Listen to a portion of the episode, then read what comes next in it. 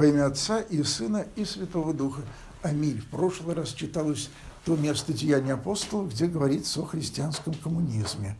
У них было все общее, приносили, скидывались, в складчину распределяли. Коммуния? Но только для своих. Не навязывается никому. Бывают пограничные случаи, и вот с ними была проблема. Но главная проблема даже не в том, все человек пожертвовал или нет – а в том, что кто человек? Женщина человек? Не очень, я вас уверяю. И когда апостолы собирались на тайную вечерю, женщин с ними не было. Мужчины были. И когда вот здесь говорится, что э, произошла ссора из-за того, что вот одни вдовы, другие вдовы, одним больше давали, другим меньше. Э, но эти вдовы все равно считались неполноценными. Неполноценными, я вас заверяю несчастными, неполноценными, и среди них, может быть, Бори была и э, женщина масштаба Симона де Бавуар, и Мария Складовская, и Патия Александрийская, неважно. Вдова, все.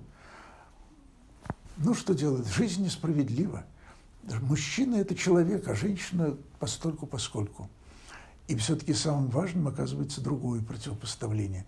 Смотрите, женщины-то все одинаково неполноценные, эти несчастные вдовы а некоторые неполноценные, неполноценнее других, потому что они еллинисты, то есть они приезжие, они из тех евреев, которые приняли какие-то эллинистические обычаи, прежде всего имена. Это видно из того, что когда выбирают семеро служителей, диаконов, чтобы они следили за справедливостью раздачи, у всех семерых греческие имена – а не еврейские. Греческие, в отличие даже от апостолов. То есть это представители этих самых эллинистов. Значит, не просто уравнять, а с перекосом. Фору сделать, то, что сегодня называется позитивная дискриминация.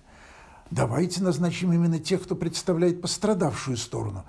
Они будут перекладывать? Ничего, ничего. Это другая проблема – Потом, правда, все равно все заканчивается, и христианский коммунизм оказывается таким же краткосрочным, как и любой другой, потому что все-таки в основе должно быть не потребление, а производство.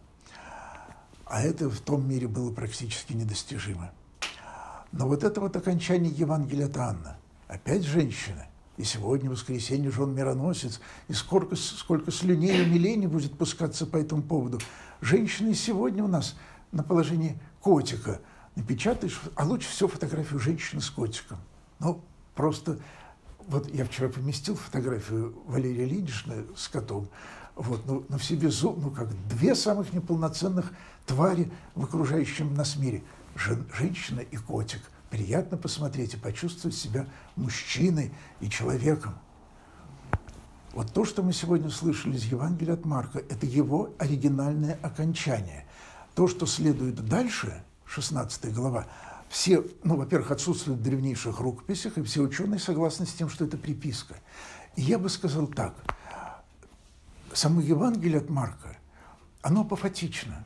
Мы много раз об этом говорили, что там Иисус просит не называть его по имени, а здесь даже без просьбы.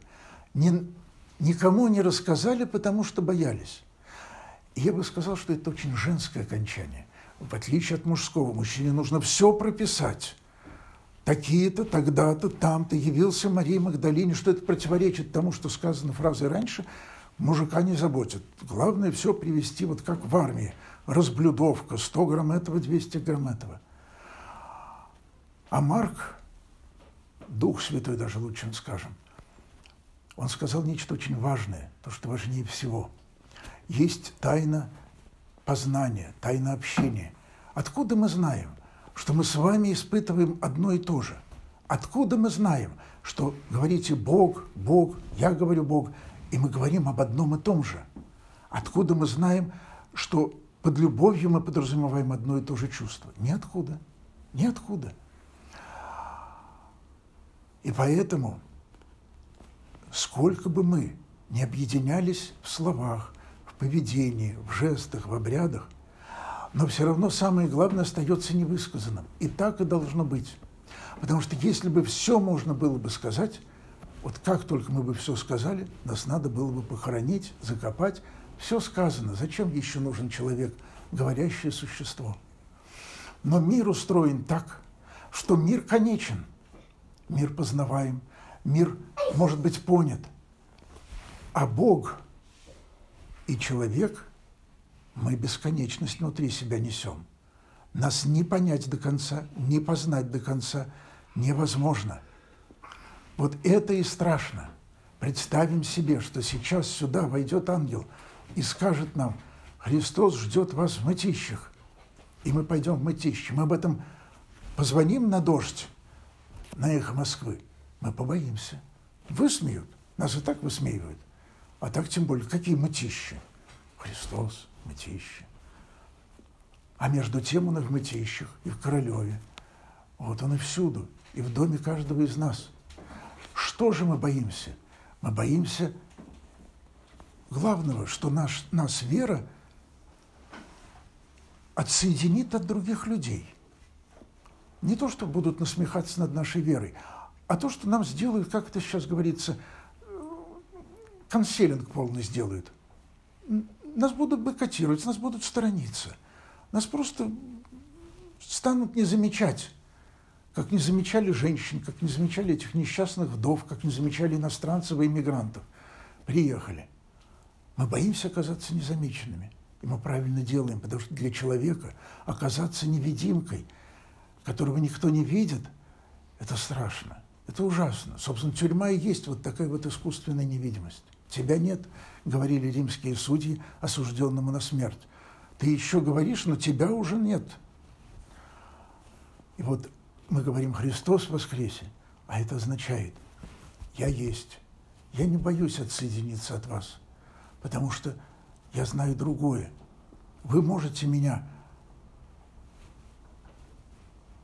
бойкотировать, улыбаться вежливо, но вот тот таинственный, тот живой, тот огромный и в то же время очень маленький, кого мы называем Богом – он со мной. Он оказался неуничтожим, и он оказался не просто запредельный и иной, но он со мной ангел чепуха. Ангел – это полупроводник. Он сам со мной. И в Галилее где-то еще. Как я могу вам подарить эту тайну? Как я сам к ней смею прикасаться? Это страшно. Это означает, что я весь должен быть с другим – по-другому любить, по-другому говорить. Значит, есть секрет, как мы, люди, имеем общий язык и уверены в том, что говорим и думаем одними словами. Но есть и великая тайна. И эта тайна в том, что нам еще только предстоит сказать. То, что мы не можем высказать, то, что мы можем только сообщить друг другу, когда соприкасаемся друг с другом. Вот почему никого нельзя выключать из нашего круга общения. Вот почему мы всегда должны быть готовы принять любого и послушать другого, пожертвуя своим драгоценным временем. Всегда. Потому что это и есть отношение Бога к нам. Он нас не выключает. Таинственный, огромный, любящий. Вот это вот тайна того, что не нужно, пренебр... не нужно больше бояться Бога, чем людей – и Он нас примет, и они нас примут, но через Бога. Просто мы как бы перекладываем руль. То мы к Богу через людей большую часть нашей жизни. Мы религиозный опыт все-таки получаем через верующих. А потом словно переворачиваются песочные часы, и уже наоборот. И мы с вами становимся источником веры, Бога, религии для верующих и неверующих людей – этот переворот, вот у мироносец, он произошел в этот момент. У нас с вами, у каждого свой. Но вы помните, к этому надо быть готовым. Из потребителя превратиться в апостола, из потребителя превратиться просто в живого человека, который больше боится не сказать о вере, о правде, о Боге, чем оказаться в отверженных. Не будем мы отвержены.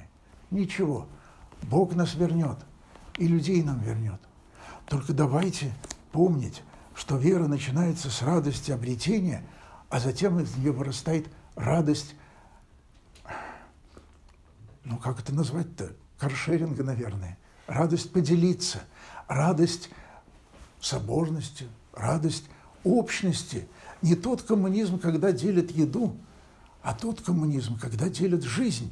И вот жизнь, в отличие от еды, оказывается, только так и надо. Потому что с едой мы можем сказать, я лучше работаю, мне больше еды и, лучше, и больше зарплаты. Но с жизнью кто из нас может сказать, я лучше живу, поэтому мне больше жизни? Бог живет, а мы только получаем. И поэтому, когда мы говорим о воскресении, мы говорим вот об этой загадке жизни, которая выше жизни биологической, и которая и есть источник нашей, нашего бессмертия, вот того, что Царство Божие Никодим ждал, а мы уже в нем. Христос воскресе! Христос воскресе! Христос воскресе! Рацем всех